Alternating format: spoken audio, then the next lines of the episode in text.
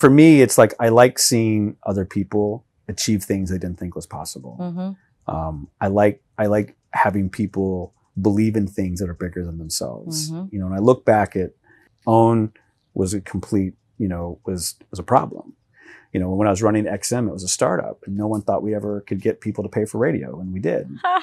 Um, and when, when we built that company, it was the same way. And then all the radio stations and all the country stuff, they were all like, you can't go at 23 to move to Seattle and be this. You can't do. It. And so a lot of my pathology in my life had been, you can't, you can't, you can't, you can't, you can't. And what I realized was I was proving something to myself. But then what I actually realized that the joy came from actually watching other people see things that they can't see, having them believe in the fact that we could do this and believe in the fact that we were going to do this. And then seeing that happen was like more fulfilling to me than anything else.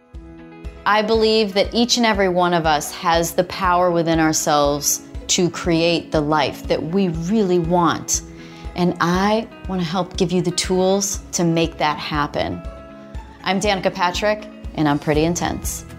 Today, we have the very inspirational Eric Logan on the podcast. He is the CEO of the World Surf League, formerly president of the OWN Network, and vice president of Harpo Studios when Oprah was in Chicago. The way he looks at business and life is so much beyond just sort of maybe the quintessential, like the way you'd think of a, a CEO or a businessman being about like numbers and go, go, go. I mean, there's go and there's numbers, but before that, there's the mindset of what it is that you want to accomplish, and then the true and utter belief needed to make it happen. Like there's a difference between wanting to do something, thinking about doing something, and truly believing, like down through your bones, that something is going to happen and and work and be successful and so eric is a great storyteller. He's totally open. He's really funny um, and uh, and has taken on this really cool new job of being ceo of the world surf league which is such a transition. So i of course wanted to know all about how you go from being the president of own network to running a surf league. So uh, we're going to hear today all about his uh, what he would call church. How did an Oklahoma boy fall in love with surfing? Doesn't seem to go together. It doesn't. You, you don't. It's not. It's not a poster you have in your house when you grow up of like you know you have basketball players. You don't have like surf people. That's in there. Um, it's an interesting story. So when I moved to Los Angeles to run the network for Oprah, uh, I had moved to Manhattan Beach and lived in Manhattan Beach with my two daughters. And ultimately, at a certain point, you just kind of cave to the whole environment that happens. And so I get as a joke my a wetsuit as a joke. Now, mind you, grew up in Oklahoma, had never properly learned how to swim, was afraid of the water, afraid of the sharks, afraid of everything that goes in there. And so I got a wetsuit as a joke. It's ah, okay, whatever. So I put this wetsuit on and I wander out into the ocean.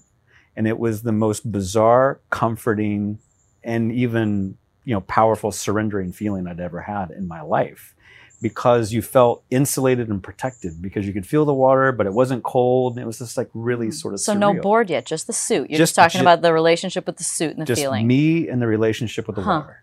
Wow. And and so then you look around and you see, okay, there's these people that are like on boards and boogie boards. So I'm like, okay, I got an idea. So I'll go buy a boogie board. Now, mind you, I'm 41 at the time. Okay, 41 years old. So most people who are boogie boarding are under the age of seven. Yep, that's what I've seen. So I, I, I say, this is going to be really interesting. So I go grab a boogie board, and all of a sudden I'm having fun with a bunch of rando seven, eight year olds in Manhattan Beach. You can imagine the looks from the parents looking at this grown man now boogie boarding on the beach with all of these kids. Curiosity Yeah. and concern. That's right. They're Googling my name on like predator websites and shit. right. Right. And they're like, really? What do you? So, um, so I look up, I, I get back, I go, all right, so I really need to try surfing. So I take one surf lesson from a guy who I'm still a friend with and I still surf with to this day. Really? His name is Taylor Hine. Yep. Huh. It was just a random thing on Camp Surf. And Camp surf, what's that? It's a, it was just, you type, type it, surf lessons in Google. It was the first thing that popped up. And it was this little local surf company Okay. in, in South Bay Okay. here in California. And he shows up, by the way, 15 minutes late, right out of central casting, sunglasses, hat on backwards, completely ripped, six at, six pack, tats, the whole thing. So he was California on time. A hundred percent. I mean, he did not think he was late whatsoever. um, so I took my first lesson, jumped up on a, on, he put me on a huge thing. We call them barn doors. They're like gigantic boards that like anybody could stand up on. It caught my first wave. It literally changed my life. It was, you felt, you know, it was like, what was this feeling that I had? Got out of the water, drove to a surf uh, shop and bought my first board. And then, as we like to say, um, you know, as a fan of the Matrix, you know, follow the white rabbit, took the red pill, and down the rabbit hole I go. And and then nowhere on the sort of vision board of my life did I ever think it would take me traveling the world, meeting all these people, and now I get to a place where I'm, you know, the CEO of the World Surf League. it's kind of crazy. So full circle. So it's cra- eh, yeah, I don't even know where on the circle I'm at. If it's full or if I'm like halfway through, I don't even know where I'm at on the circle. But it's a pretty interesting journey. Time and space don't really matter. I mean, if you like the Matrix, then you're probably into a little esoteric thinking yourself. Um, what you you said it's the rat, you know, it's the it's the red pill. What where did that go? What happened next? So, what happened to me on my journey into the ocean was more of a spiritual transformation for my life. Mm. And the, what was so interesting for me was that, you know, prior to that point in time, for the past four years before that, I was, you know, the president of Harpo. So I was running the Oprah Winfrey Show for Oprah. We were syndicating the show. Uh, we had started the cable network, um, it owned out here in Los Angeles, but I was still living in Chicago with the studio. And we hadn't really shut down the company yet. We were shutting down Harpo. So May 25th, 2011, we did it. So I've been around, obviously, at I would consider one of the highest levels in terms of like enlightenment, spirituality, and just being in her presence. It's like I don't know I mean, if there's a higher vibration. I there. mean, Super Soul Sunday sort of really opened me up. it was a beautiful. It's a it's a beautiful thing, and and and for me, it was like okay, I'm running the company. I understand it. I'm around it. I see all the people in the sphere. It connected with me, but it never really like moved me like it moves most people. And what was interesting was as I started finding all these lessons that was happening to me in the ocean, and I was making, I was connecting these dots. I was having all these aha moments. It'd be like I'm stuck on the inside, getting pummeled, and you learn about surrender, stop fighting the ocean, and go on all these things. And so there was there was one conversation in particular where when I came back from a trip, I had this really scary moment, you know, out on, on a reef in Fiji, and I was telling Oprah about it. And she literally was just smiling. And I talked for like 20 minutes. And she said, You have found your spiritual calling.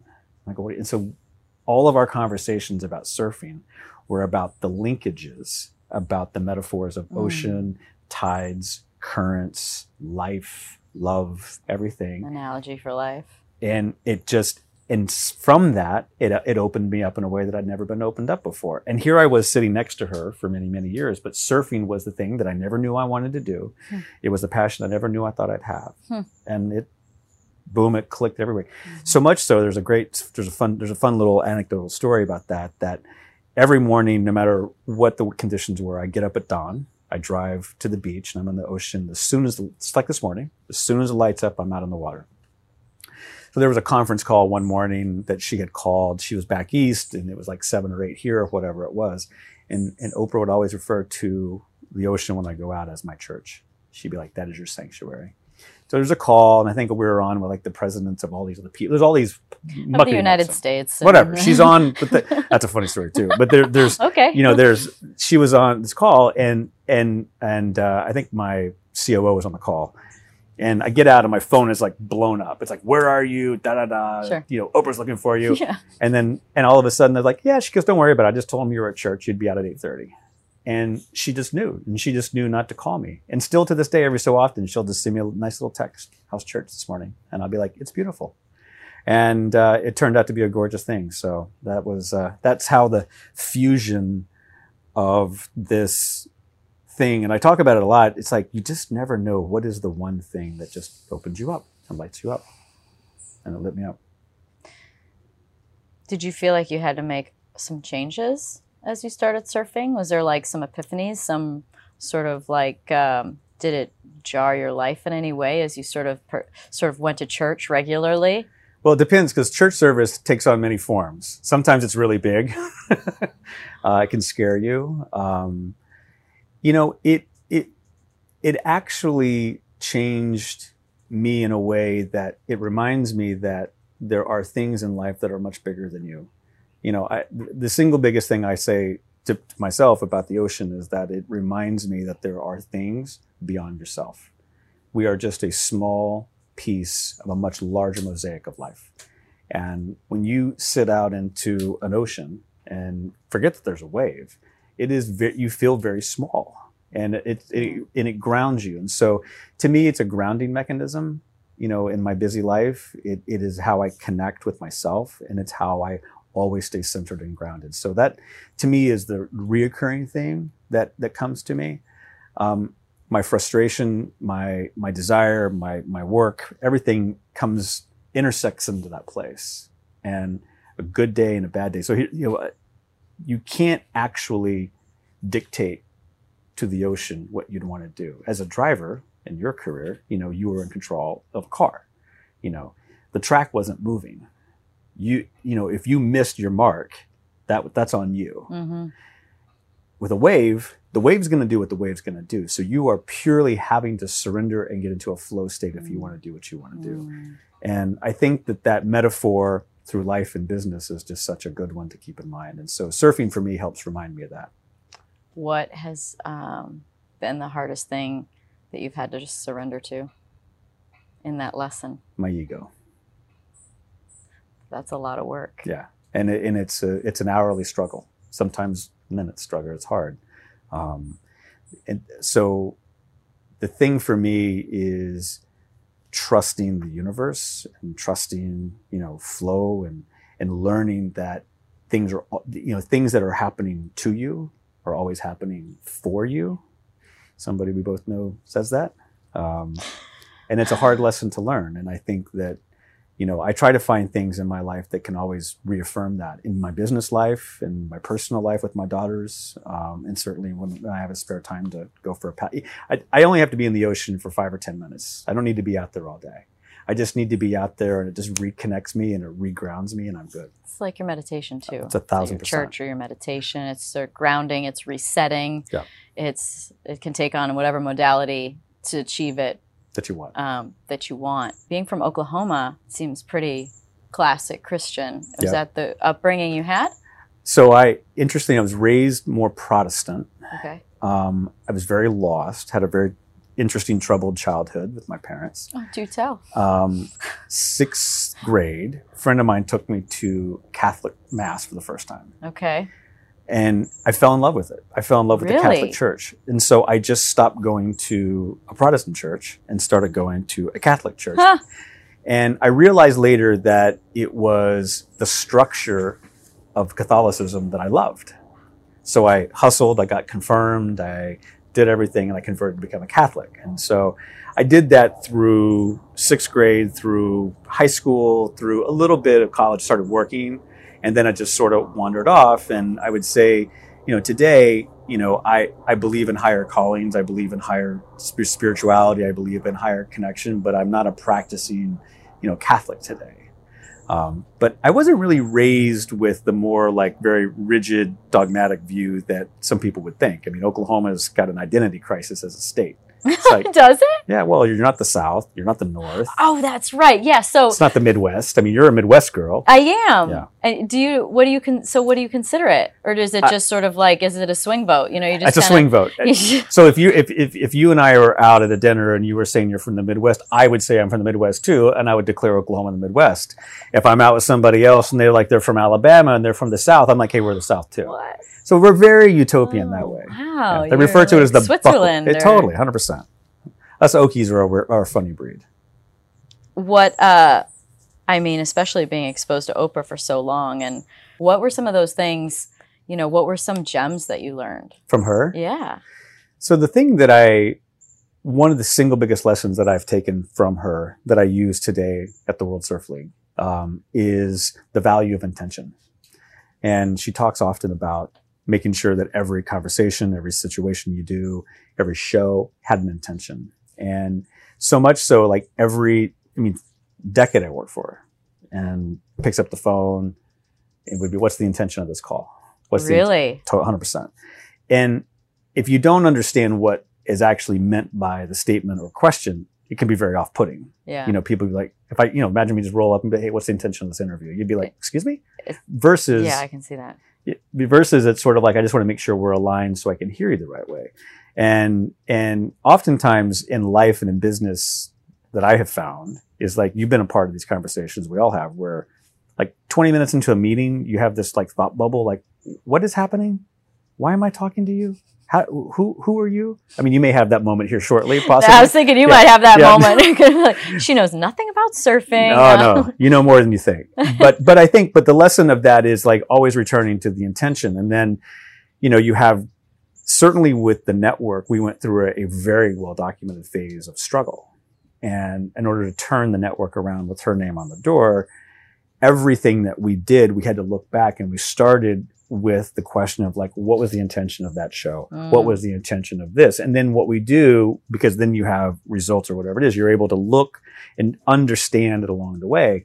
So that connects to this other piece where we used to always talking about what's what are the lessons that you get you know the lessons along the way. And um, you know the world comes to us in a series of lessons. They're small and they get louder then they get bigger. Because you're not listening. because you're not listening. And so if you understand intention and then you see the lessons along the way, and once you get those lessons, they stop happening. Mm. And so that sort of meant, so that is a lot of the conversations that we'd have. You know, it's not like, you know, we're not, I'm not whipping out a P&L and being like, all right, here's where we are in the sub fees and here's the ad revenue and the CPMs and the cash flows. She certainly is into that, but we spent a lot of time, she and I, and a lot of time with our creative team focusing on these sort of spaces, which, you know, honestly, Danica changed, changed me how I run companies. I've been running companies most of my life. It changed forever how I run it. And I run the World Surf League the same way. I want to get back to the ego. Go ahead. Let's do it. I just think it's a thing. I think it's a, it's a especially with men, Mhm. but it just comes off in a more masculine way. It's just a little more aggressive at times. It's a little more, a little less encouraged to get in touch with your feelings. Yeah. Um, oh, that. Have you ever cried out there in the ocean? Do you cry Mhm. ever? hmm Cry a lot, actually. Really? Yeah. Huh. Yeah. Thank you for admitting that. Yeah. Um, but I just think I don't know. It maybe you can tell me your perspective, but on sort of where we're at as a culture and the world right now. But I feel like dissolving the ego is of the utmost importance in what's going on in the world. Mm. How do you feel about all that? Well, I think at the end, first of all, everybody has to acknowledge that you have one. Or a healthy ego? Maybe I should be a Yeah, little well- caveat here: a healthy, healthy relationship with ego. Yeah, I think I think that's the second part. I think the first part is that there are people who I've come across. I'm sure you have too. It's like I don't have an ego, and it's like, okay, don't you understand by virtue of the fact of the statement you do, um, and and understanding, hearing your ego speak, to me has been one that you know this for me has been the hardest lesson for me to get because oftentimes when you're either thrust in the media or you're built up on a pedestal or you're told that you are something, you A, believe it, and then you perpetuate the story yourself. hmm And then you use that as your own self validation. And then you, as a person, use that as a way to justify things, either good behaviors or bad behaviors that you want to do. And so that is how at times it manifests itself inside of me. I think for all of us to be able to understand how your ego manifests inside of yourself can dramatically Mm. change how the world sees you. And and and I think that we have a lot of factors. You know, I've got teenage daughters, so I see this like playing out in front of my eyes.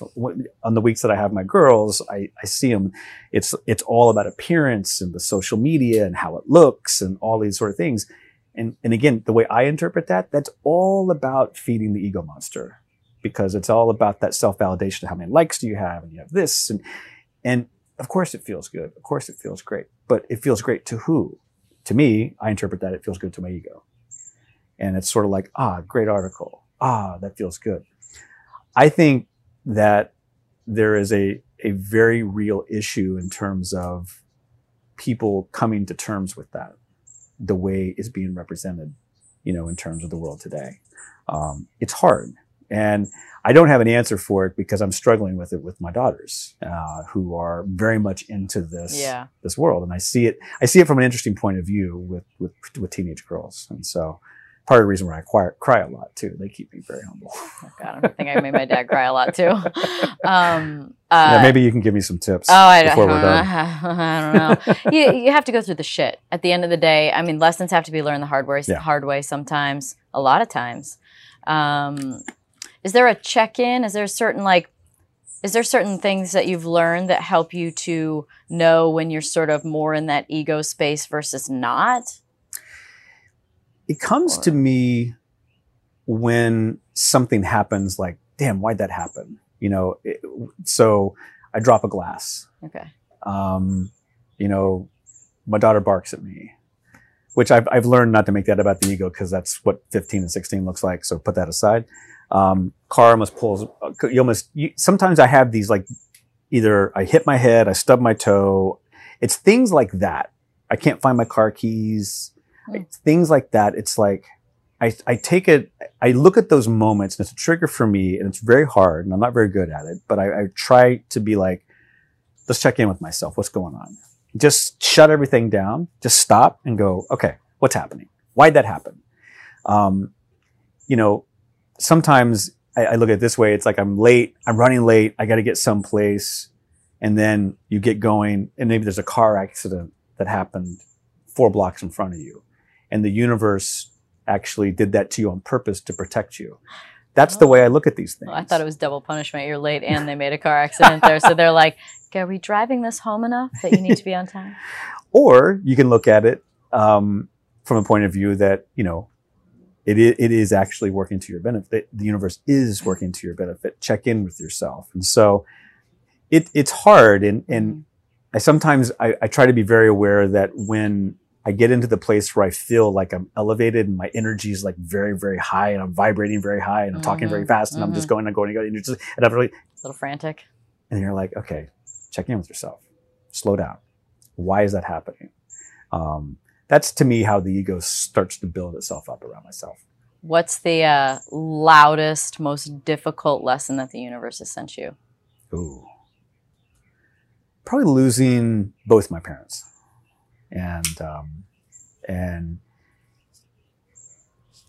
there was so many unresolved issues, you know, with both of my parents from Oklahoma for a variety of reasons. Which you know we don't need to do a legacy series of your podcast. You only have an hour. Um, All of our issues come from childhood. Yeah, from they all come from childhood. So and and it, and it was like I'd always would put off the hard conversations. I'd always put off the forgiveness conversations. I'd always put off with my you know I'd Mm. never I'd always put them off. You know, and just to keep the peace, just to yeah, and it was just like it, it is always. It's like you can find a hundred reasons not to do one thing. I can come up with a million reasons why I don't want to call it somebody. I can come up uh, and it's like, all right, my mom's, my mom's in Oklahoma, my dad's here, they're divorced. I've got to. Ah, I got to call somebody. I got to do something. I don't have time to go back. I mean, it, there's always Oprah needs me, Oprah needs me. You know, there's the waves are pumping. You know, there's right? There's Ocean always- needs me. Ocean needs me. Danica needs me. Can't be late for church. Yeah, can't be late It's for six forty-seven this morning. and so it it losing my mother first actually helped me start to address issues with my dad. Then my dad died shortly thereafter, Mm. coincidentally. I mean, they had been divorced. And and and my brother and I both had this conversation. It was just like, okay. And he and I started talking more, you know, which hadn't really sort of happened. And so so I would say that it, it is it was don't put off the hard conversations, have the hard conversations, you know, do the work, have the hard work. Um, and that's a very personal one for me. You know, there's a hundred business ones I'm sure I could come up with if I thought about it, but I, I just, the first thing that pops to mind No, when I, you ask the I question. obviously, I mean, I only just met you, but I get the sense that the work all stems from the spiritual Yeah. element. It all stems from heart space. It all stems from intention. It Yeah. all stems from a deeper place than P and Ls Yep. and making money, and that just happens It's a naturally. byproduct. Yeah. Exactly. Yeah. How did that though transfer into work? So I think that you said obviously you learned the lesson from your parents Yeah. passing, but that means that you learned a lesson, and that doesn't stop at just well, my next set of parents I'm going to treat. You know what I mean? Like it goes somewhere. Yeah. Um, Probably everywhere. It goes everywhere. I mean, I think it gives you, you know, for me, it, it really, I was already, I was already, because they both had been diagnosed, so I knew that they were going to get sick, and I could, you could, that, that the realization of Yeah. that, that, that journey is happening of Mhm. hospice and things of that nature. You're like, okay, Mhm. I got to start getting my mind around that. Mhm. Um, but look, I mean, I think age plays a big part of it too. You know, I mean, you know, ego when you're 20, ego when you're 30, then when you get into 40, it takes on different coats. It it changes. It's not the same. It means different things at different points in your life. And um, I would say that the intersection of my personal life and my professional life, spe- especially when my first daughter was born, became one and the same and actually was different. Prior to that, I mean, I've been working professionally since I was 15. You know, flunked out of college, barely graduated high school, worked all through my life, and so my And then you were a DJ for a while. yeah, and I was, and so that's all I knew. Chuck the Duck. Chucker, Chucker. Chuck, Chuck the Duck. Yeah, that's when I met Scott, by the way, when I was a mascot. FYI, our friend, We both friend. love country music. We Yeah. can talk about oh, that. Oh, we can. Well, that'll be. We can do that in a minute. but it was. It was so wrapped up in my identity of like who I was and what I did, and and my ego would be like, you have to portray yourself as something that you're not. You know, and it was like I was a very insecure, you know, not successful student. You know, was terrible at sports and athletics, but yet, oh, I'm a, I'm a DJ. I'm on the television now. You know, I'm I changed my last name so Logan's not like my real last name. I created this whole persona of a person that I wanted to be. That's not who I really was as a kid. And at a certain point, those two parallel lines of your personal life and your professional life ultimately fuse together. And you actually become a more deeper, loving, open person when you actually see the symbiotic nature of both of them becoming one. That was the struggle for most of my 30s. And it wasn't really until I had my second daughter and then I hit my 40s that I really realized it came together. And maybe some help with Oprah. Who knows? I feel like we're seeing this shift in society. I, I, I it makes me really think about uh, the face of television. Yeah. Like when you look at something like what Oprah has done, and that you helped her create, helped fulfill her vision, be part of that. Um, you know, that sort of a network changes Mhm. the landscape of content. Mhm. Did you guys feel like that? there was many times we didn't. You know, it, it was, you know, we started the network when we launched it in 2011 on January 1st with the idea that we were going to take the fundamental pieces of what made the Oprah show successful and do that as a cable network. Makes sense. Seems like a good idea. Um, and what we realized was that we did not appropriately think about the audience that was sitting there for pay cable.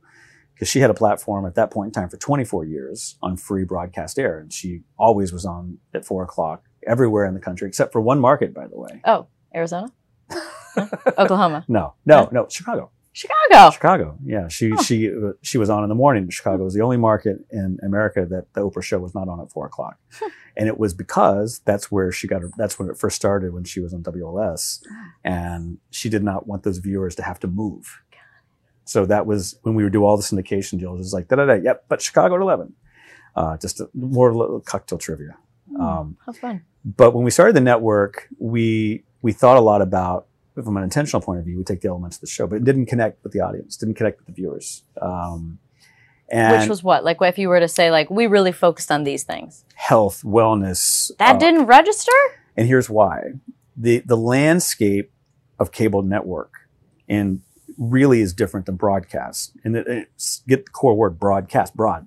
So if you watch ABC from top to bottom, you know it's everything from Good Morning America to soap operas to talk shows to drama. It's this broad. News. Right. If you think about cable networks, they're very, very narrow. So the analogy I used when I was running the network was, look, broadcasts are a mile wide and a foot deep. Successful cable networks are an inch wide and five miles deep. CNN, boom. CNBC, Yeah. boom. So what we were trying to do with the beginning parts of the Good network at your job. was supposed to be broad. So we narrowed it down and we focused on really trying to fulfill a void that we identified that what what cable and what certainly the United States hadn't seen are powerful images of African American women portrayed in, in, in the appropriate way. And, um, you know, we would always say that, you know, images matter and she would drill that into our head. And so we always had to make sure we were putting the aspirational and the proper images and having the real conversations that were happening. And the show that sort of broke it through for us was a show called um, Welcome to Sweetie Pies, which hit in the fall of 2011. Um, and we and we bought it from a friend uh, that I still friend with today, again, Craig Piligian, uh, Pilgrim. And the show was fundamentally about this woman. Her name was Miss Robbie. She owned a soul food restaurant in St. Louis, Missouri. It's great, right up our alley. You and I would love it, by the way. There many times. Um, and she had a son. She was a backup singer for Ike and Tina Turner, by the way.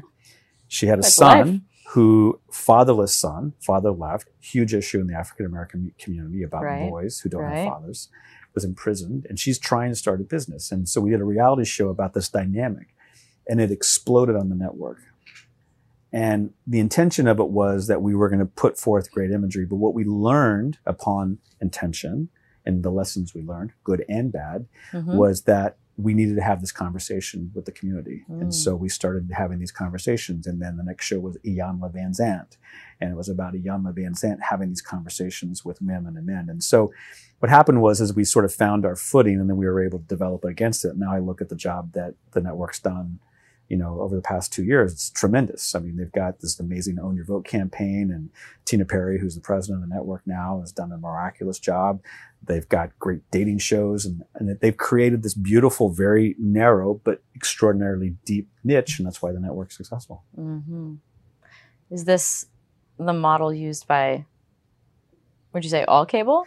Well, like I mean, or does does anybody else like? Yeah, I mean, I just I never heard it described like that. Um, but I guess I look at it like, hmm, there's The- no health and I mean, like, where's the health and wellness otherwise? Yeah, it's sort of spread, you know, depending upon where it goes. Like if you go to like a food network, you know, it's sort of a through line through there, you know. Um, Mm-hmm. so like, for example, we were part of the Discovery Network. HGTV has a lot of wellness things that are in there in that Yeah. way. And a lot of the audiences that are really focused on wellness will go find it. Mm. Now in the digital world, they'll find it through whether it's their Peloton or their Soul Cycle bike Sure. or wherever it may be. Um, you know, cable is very challenged today with what's going on with cord cutting. It's very, very challenged. I'm super curious what your thoughts are on where TV is going. Oh, yeah, but I've got it. Yeah, well, I mean, I know you're surfing these days, but there's also ROI that, and like, there's how do you make money in surfing? So Yeah. television might be a part of that, but it is. It totally is. The, the cable landscape is such that you have more and more choice. And you know, when I was running OWN, we could see the oncoming of you know the, what we'd call the streamers. Netflix was coming at scale, Hulu was getting at scale, Disney Plus hadn't launched yet. But you wake up today, you think about all the choices that you've got. it's it's everywhere and and so the, there's been a debundling of content for the consumers. So the consumers have demanded choice. So danica has said i want to choose what i want to watch. I don't want to pay you large cable company a lot of money for 700 channels. I want this i want that. So that's what has happened. And so that creates pressure to the established guard the old cable networks. Mhm. creates opportunity for the new guards which are Yeah. the streamers. And if you're a content creator like we are or even like how she is oprah it provides opportunity for you to tell very focused niche stories in the way that is good for your business. So in our, in our case for the world surf league we have a television show that we will that will premiere next year on abc that's a reality based competition show with seven men and seven women shot at our surf ranch facility, which I'm inviting you to, by the way, in Thank Lemoore, you. California. I would love to learn how to surf. That- Actually. that- let's go. You and I will be there before you know it. That's why I asked when you were leaving. Um, Next trip, getting planned. Next trip getting planned. Um, but it, you know, what they'll do is they'll compete for a spot on our world tour. Then we have documentaries about people like Kelly Slater that we're taking Mm. out. We have um, other shows that we're creating about our sport and about surfing. And I can now take advantage of this debundling and actually put our sport intentionally with content telling the stories where I want to tell them. All of that anchors back strategically to the fact that we have a world tour and we put on a professional sport. So is it going on cable or is it going on a streamer So or you're one's on able to sprinkle it? Like, well, it depends on the show. It's Like Ultimate Surfers on ABC. So Ultimate Surfers Yeah. going on the broadcast here Yep. in the United States. yep, yep. Um, the documentaries will be depending upon what we did. A, for example, we did a great uh, documentary two four seven that HBO series uh, with Kelly. hmm Uh, we did that when he was going into Haleiwa, the Triple Crown in Hawaii last year. Mhm. Actually, won three Emmys for Kelly. That's good for him. It's good to be the king. Cool. Good to be Kelly Slater. He's pretty versatile. That he's guy. pretty. He's pretty versatile. Yeah. Um, but it would, but I think that the content landscape allows that, in, even in the audio space for like yourself with, with Yeah, pods, Yeah. video pods, and everything that's happening. It's really about, from an intention point of view, how do you want to convey your message, and how more focused you get. Actually, you can create more skill for yourself in that way. So, when I think about content strategy, I think about what do you want to say and where do you want to put it. Are they all going to live? Probably not. I think that Who's dying first? well, I'm not going to give away my stock tips yet, but It's cable. oh, cable, cable, yeah. I, I mean, I, I if oh, I I'm thought you were talking about the streamers. Yeah, that too, but Yeah. I, I mean, I don't know. I, I mean, yeah. I I, don't just, know. I I think you're going to see a contraction for sure of a lot of these cable networks. You're already starting to see them start contracting down to a place where that just you can't afford to run them mhm. because you know they're, they to a large part they're subsidized by subscribers. right. So if the subscribers for your a cable provider are trending down, there's not the revenue coming Right. back in for the cable network. So Right. that what happened, and then that's why you see all of these other things. There's, I mean, think about it. Do you know what Pluto is? Have you heard of Pluto? Have you heard of Philo? It's not even a planet anymore. No, it's an app on your Apple TV that you can watch free television on. Really? Yes. All of these things are popping up to give consumers more choice, which just puts more pressure on the old establishment guard. Um, and, and, and again, to survive sort of this great unbundling of, of what's happening, you have to actually focus on the consumer. You got to think about it from your choice. It's like, okay, consumer has choice. Where are they going to go? And then what's your value proposition to the consumer? So it's a better time than ever for a consumer. could a million percent. It's the best time to be a consumer if you love content because they're all vying for your eyeballs. What do you watch? What do I watch? What's what what uh, platforms do you use to So watch things? I, and what I am like I'm like the worst person to ask a question because I have all of them. I just finished. Naturally. I finished a great one uh, on HBO Max called um, "Raised by Wolves." It's a it's a real it's a sci-fi crazy one. Ridley Scott did it. It's Mm. really really good. Um, and I'm starting starting J.J. Abrams' new one on HBO Max probably this weekend. Um, and then what's actually been more fun for me, honestly, has been that for, I'm now into season six from four years ago of Dance Moms because my daughters have discovered Dance Moms. I, I now realize where JoJo Siwa came from. I love the honesty. I love it. I love it. Yeah. So, so that's last night was Dance Moms for a while. So do you watch a lot of TV? Not as much as you'd think. Yeah. Um, uh, I- do you feel like you have to say you watch a lot of TV? I feel like there are a lot of people you have to say that. You, do you watch a lot of content? I'm like, no, I really don't. I like to read. Uh, Because I don't watch. I don't. Yeah. I don't watch the news anymore. I don't. Really, I watch YouTube videos. That's my most common thing. Yeah. That I. It's actually my morning news. I The stopped morning- watching the news and I started like listening to like Abraham Hicks Mhm. like videos and Yep. Wayne Dyer and Yep. you know all that. I yep. Super Soul Sunday. Like, uh, God, the amount of Super Soul Sunday shorts that I've cried to. Letter from ones. the dog. God. Um, like, stop it. yeah. Yeah. Uh, but yeah, that's my news. So I don't. I don't. I don't. But So I would you- imagine you feel like you have to say you watch a lot of TV. I do. There, a lot of people will always ask me that. A lot of people will be like, "What do you watch?" and "What have you watched recently?" So I I don't force myself to watch anything. I Why just- would are you? Would you say that you watch less than you used to? for sure, Why? for sure. Um, When it's a better time than ever. because for me, I don't need to. I don't feel like I'm obligated to, and Mm, so you never wanted to, maybe? Then yeah, before? I mean, I, it was like work for me. okay. It was like I had to watch like that Okay. show or this show. So for me, for me, it's more of like, hey, if that speaks to me, I want to get invested in it. Got it. If it doesn't speak to me, I don't want to get invested. Now, there are a lot of stuff that, like for our studio, we have at the World Surf League, we have a studio that makes a lot of content. I watch a lot of that because I need to note it or edit it, or like the notes for some of our shows, I'll do that. So, but that to me is work. That doesn't sort of count. I think you're, the question's more, I think, discretionary. It's like if I have Yeah. an hour, I'm on the couch, what am I doing? Yeah. Yeah. So what do you normally do then? So I like to read.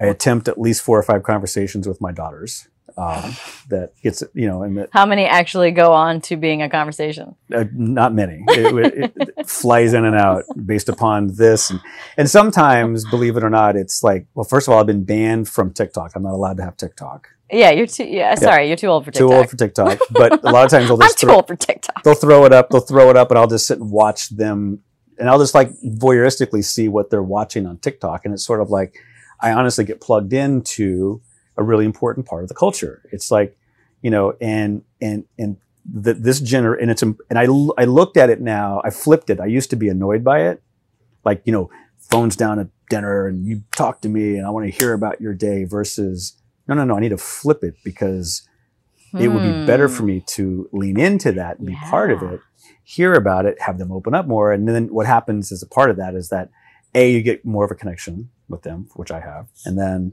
B, I'm actually like looking at it going, oh, okay, surfing's a very young sport anyway. I mean, a lot of some of our some of our upcoming professional surfers are the same age as my daughter. And it's like they're doing the same thing. And it's like, ah, now it's a little bit I look at it a little bit like market research. I was going to say some insight. It's insight, totally. And it's funny, like our mutual friend Scott, you know, Yeah. Borchetta, who runs Big Machine, um, often is godfather of my oldest daughter. Oh, really? He will call out of the blue and say, "Okay, what are the girls listening to?" And because they'd be, they'll find stuff on TikTok at the time, musically or YouTube, and he would just call randomly, just ask them what they're listening to. And and again, when he was starting to do that, it's sort of like, oh, because Scott's much smarter than I am. I'm like, oh, okay, I see what he's doing. You're very nice. I see, I see what he's doing. You So- both have accomplished a tremendous amount. He's a good. He's a good. He's a good egg. Huh. What kind of books do you like to read? Business books. Oh, Yeah. I mean, I, am not a novelist. you like learning. So either you're watching TV to learn for work or you're Yeah. reading to learn. I love to learn. Yeah. So business books, not not spiritual or not. Uh, I have a couple that are spiritual. but My favorite spiritual book is um, Mark Nepo's. I haven't Um, even heard of that. So Mark Nepo, uh, and um, what he does is he has 365 um, passages each day. You read a different passage. So you start the book for a year, and they're short passages and Yeah. they're very intention laden. I'll, I'll get you a copy. It's it's a good one. And he was on he was on a Super Soul Sunday. You can go Oh. find it. Um, that was one of the best ones. And then I've done I've read a couple of Eckhart's books. Mhm. You know, which you know if Mhm. you want to talk to PhD in ego, he's the guy to talk to for sure. My favorite thing is listening to him giggle. he's very. I don't know what you think about that, but it's like this whole like you guys just don't get it. Yep. yeah. Yep. Yep. That's Eckhart. and it really is so soothing. This voice, it goes like this. They talk about the ego, and Danica, the ego, come at you like this. You know, he has a very his. It it, it almost puts me to sleep when he talks. yeah, yeah. I tried listening to an audiobook, and I like four minutes into it, I was like zonked out. So It's those nights where you're there's sleepless sleepless nights where you can't get to sleep or you can't stay 100%. asleep and just put that on. I've Totally. actually done that with Wayne Dyer. yep. There's been some like you know life crap that's gone on, and you're like, I'm like, I just can't sleep right now, and I'll put a Wayne Dyer something Wayne Dyer on, and I love his voice too. Yep. It's not quite as uh not soothing. not quite as soothing as Eckhart's, but it's a little more content, and I keep thinking maybe I'm getting some subconscious Yes. mental soak. Speaking to your soul, right directly into it. You just don't. Yeah, yeah. he's he's a, he's he does that. But no, I'll do those, and then uh, the business books. I just finished read um, uh, Reed's book from Netflix, who's the CEO of Netflix. Mhm. Um, interesting book about culture because they have one of the most interesting cultures that's out there. Netflix does. Um, Reed Hmm. Hastings is his name, and it's called. when No- you say it's called culture, like business culture, oh, okay, you know, about how they run the company. They, they don't they don't have expense reports. They do things like keeper tests. They pay people. It's a very dog eat dog culture, and he talks about why he approaches it that way. And an interesting point of view. What he did was, which I loved about this approach of the book, was he said to this woman, her name was Erin. I can't remember her last name. She was a Harvard PhD. She wrote the uh, book on culture, but he's a big fan of hers. And he said, "Here's what I'm going to do. I'm going to write a book, and then I want you." He gave this woman free access to talk to any employee she wanted to at Netflix to, to find out if what he was saying about what he thought the culture was was actually true. And so he would make a point about like the keeper test or something, and Erin would then have all these different counterpoints based upon what the employees were actually saying. So it's just very. It, it was such a wonderful. was it in sync? It was. It was very much in sync, and it was. Um, it was very transparent. And what I really appreciated about it was, it was like, I mean, the you talk about surrendering of the ego. It's like here's a CEO of a massively huge company. Like, hey, I'm going to tell you what it is. Go talk to anybody you want to, Um, it was it's it was really powerful. So Wow. so I th- books like that or, or Mm, biographies like mm. you know Walter Isaacson writes about Steve Jobs. I like stuff like that. So Why'd you take the job with World Surf League? Why? Mm. What? Why? great question, perfect question. Um, so at the time, a couple things were going on at OWN. So we had turned the network around. It was a an amazing turnaround, literally from you know death's doornail. I mean, the network was losing a lot of money. Um, Oprah was being drugged through the press in, a, in an amazingly terrible way. So that that was God, 2012. We turned it around in 13, became profitable, had a lot of success with Greenleaf and some of our other shows, and then I was at the end of a deal of my contract, and Oprah had I had just done uh, a deal with her, and she started doing her Apple conversation. So the Apple conversation started happening, and she was expanding beyond where the cable network was. And we were in this really interesting time back to the conversation about consumer choice and cable and the pressures. And the platform was only going to be able to grow to a certain point, and you, the platform wasn't going to be able to grow much beyond where it was. Mm.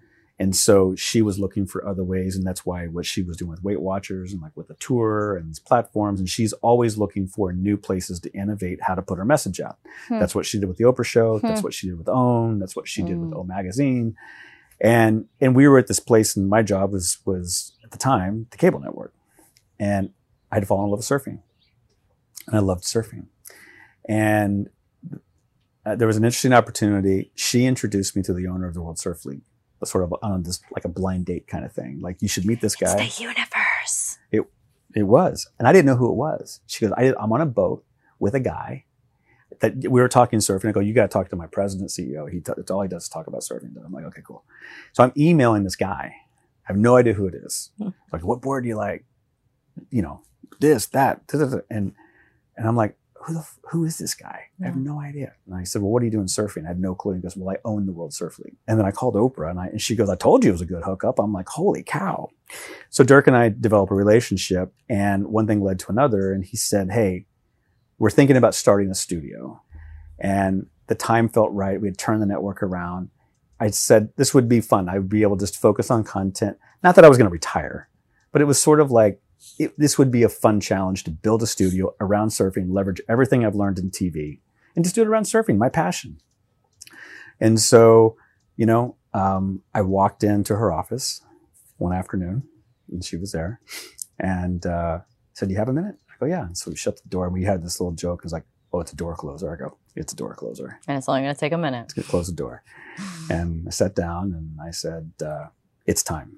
And she had no idea what I was saying. And she goes, It's time? I go, It's time. She goes, It's time. And I told her, Did she get it when she said it's time? Okay, got it. Yeah, It she took her the second. Okay. She got it. And, uh, and she smiled and she was, she was, she lit up and she's like, This is a beautiful moment for you. Yeah, it was great. It was exactly what you would imagine her to say.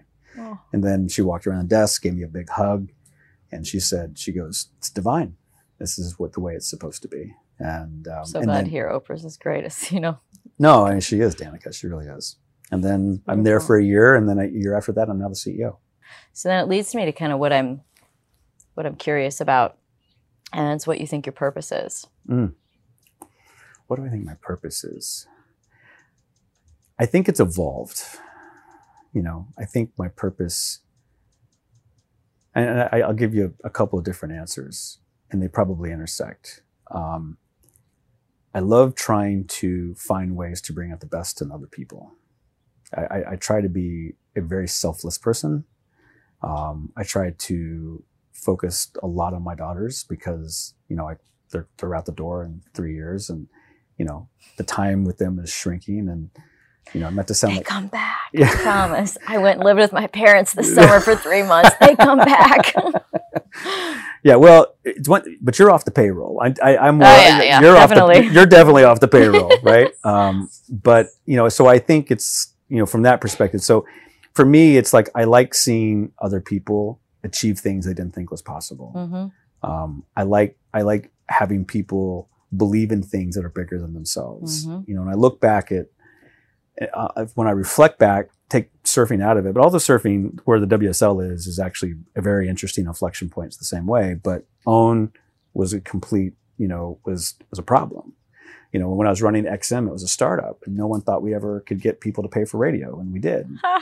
Um, and when, when we built that company, it was the same way. And then all the radio stations and all the country stuff, they were all like, you can't go at 23 to move to Seattle and be this. You can't do. It. And so a lot of my pathology in my life had been, you can't, you can't, you can't, you can't, you can't. And what I realized was I was proving something to myself. But then what I actually realized that the joy came from actually watching other people see things that they can't see, having them believe in the fact that we could do this and believe in the fact that we were going to do this. And then seeing that happen was like more fulfilling to me than anything else. And so I, I love, I, I like that. I like trying to be the connector, the facilitator. Um, I never think I'm the smartest person in the room. I believe everybody else is smarter.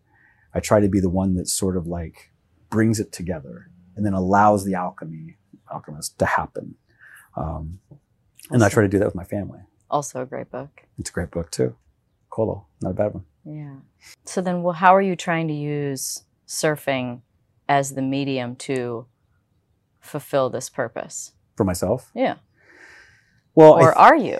I am actually. Um, for I think on two different paths. I think for for me personally, um, it is about can I take what I've learned in my professional career and apply that to something extraordinarily foreign, you know, Yep. and and it's like what an interesting challenge.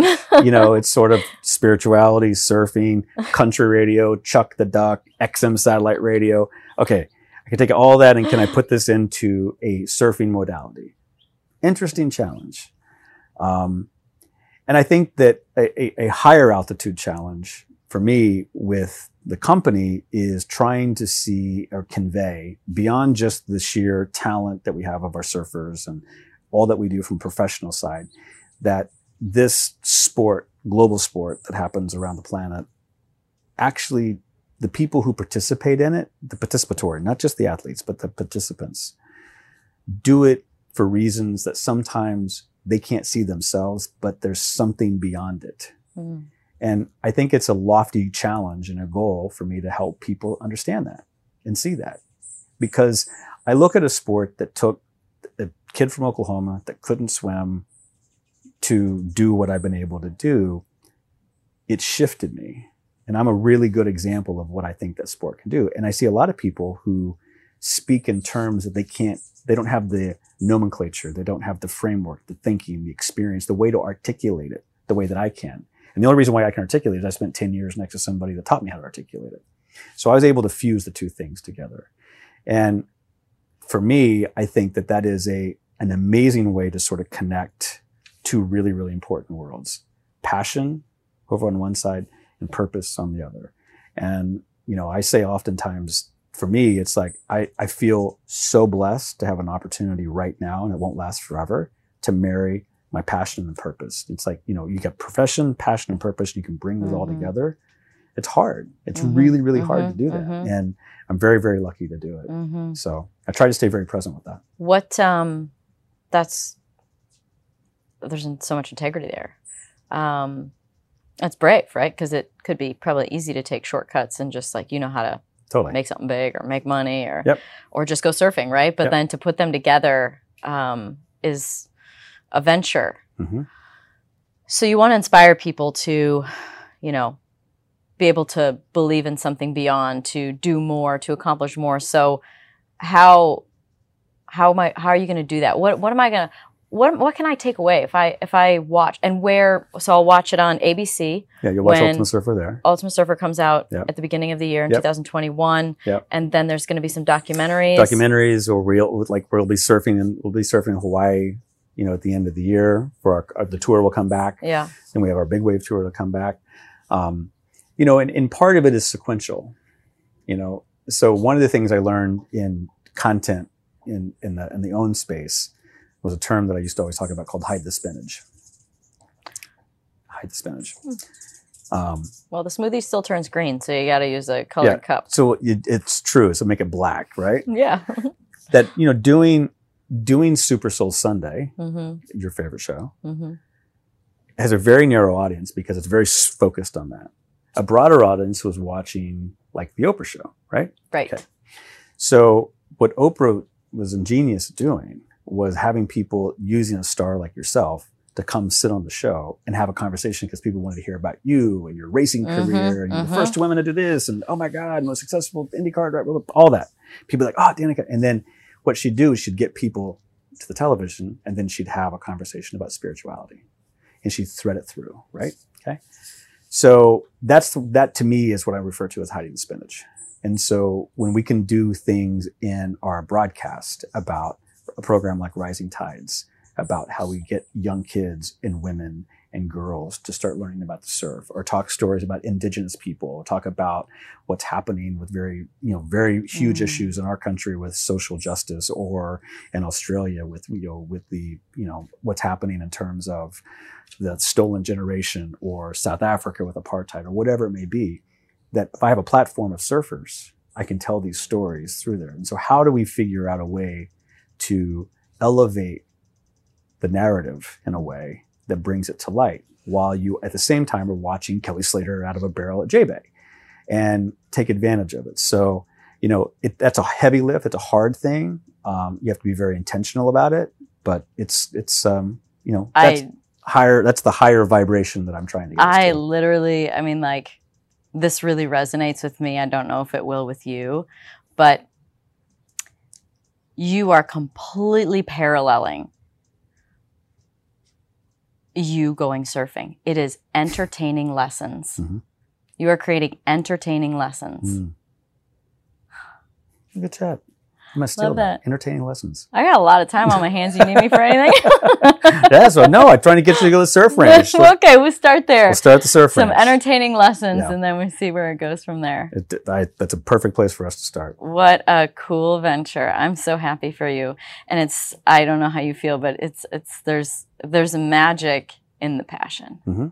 Well, that's the fuel for for anyone. I hope, you know, certainly for me, that the passion of what I'm doing, for me, makes it.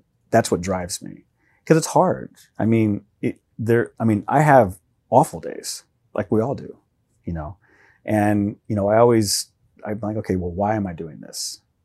You know, Mm. it's certainly through this pandemic. I've asked that question Hmm. a lot, Hmm. and that's again, it's the self doubt. It's all this. It's the struggle we all have, and to not be honest about it is not being authentic. But it's like Mhm. you know, I have bad days just like everybody else. And you asked if I cry, so yeah, there's just days. It's like it's just too hard. It's just hard. That's actually one la- one one final thought I want you to unpack because I think this is really um, uh, a powerful concept that I have felt like has played into my life, but I think it resonates because I've read it from you, and that's the word belief, Mhm. believing. Believe me. Like I don't. I mean, there's it's like simple to just say I believe it's going to happen, but can you can you try and explain believing in a way that will help someone know how to? for me, when I say I believe we're going to do something, um, it is a statement of knowing that through the fiber of my body, there's not a doubt. And, and I, it's almost, you know, when you get the chicken skin sometimes, you know, and you get the little aha things and you get the little twitches, you know, and there are ways that just sort of happen. Uh, for me, it's like when I start talking, I'm very aware that, oh, I just got it. it just came to me. It was like an angel whisper or things like that. That's when I know I'm on the right track. And that's when I know that there's something higher that is like, keep going, keep going. So for me, when I'm saying I'm believing, I have done the work of, of underturning all the rocks. Mm. When, when you are so confident and you, you believe in your core that that is going to absolutely happen, an amazing thing happens. You know what happens to everybody else around you? they believe you. And, they, and, then they have confidence. Um, and that comes with a heavy backpack of a burden. It comes with a heavy backpack of like, okay, I feel the weight, you know, I've now put that backpack on my back because I'm the one saying it. hmm Um, but if you've got the right team of people and you have the right Mhm. support, you have the right partners, then, then that belief becomes a power hmm and then so you flip it. So I, I think the way I'd have people try to understand the power of belief is that there is not an ounce of doubt in your mind. And even there is validation, however you choose to see it or feel it or experience it, Yeah. that reaffirms what that belief is. So that's how I. That's that's why when I when I get on my thing of like this is what we're going to do. What if somebody can't get there? Like if I said, I believe I can dunk a basketball. Yeah. I believe it. Yeah. Clearly I don't. I'm five foot one and a half. Like Yeah. I ain't gonna dunk a basketball ever in my life. But I do actually believe, because I'm a really esoteric thinker, Yeah. that if I truly actually believed it to my core, Yeah. I actually think I could. Yep. But there's no way, because I'm I I believe in reality too Yeah. much Yeah. as it's presented. Sure. Um, so what happens then if because it's people get stuck. They get stuck. So what happens if you can't get there? You Well- can't believe what you need to believe to be successful or to achieve what you want, think you want. So let's take yours example for a second. So you want to dunk a basketball, Mhm. And- but you say you believe you can't. I'm going to tell you that you can. And I'm gonna, so what we're going to do is we're actually going to reframe the statement of what you believe in. You can't dunk a 10 foot rim basketball, but if I put a five foot rim over here, you could dunk it. So have you now actually dunked it? Yes. So my, You're a good boss. huh? You're a good boss. so to me, it's about framing, you know, the sort of question the right way. And if somebody is stuck, you know, the the energy flow being stuck or the connection being stuck needs to be viewed as a signal that you're just on a wrong road. So just choose a different road. So much easier said than done, though. It is, but that but that is the that's the work that I think Got that it. that people, you know, if someone were to ask me like you and be like, how do you do it? It's like okay, so, you know, one of the things we used to always practice a lot was that this term, doubt means don't,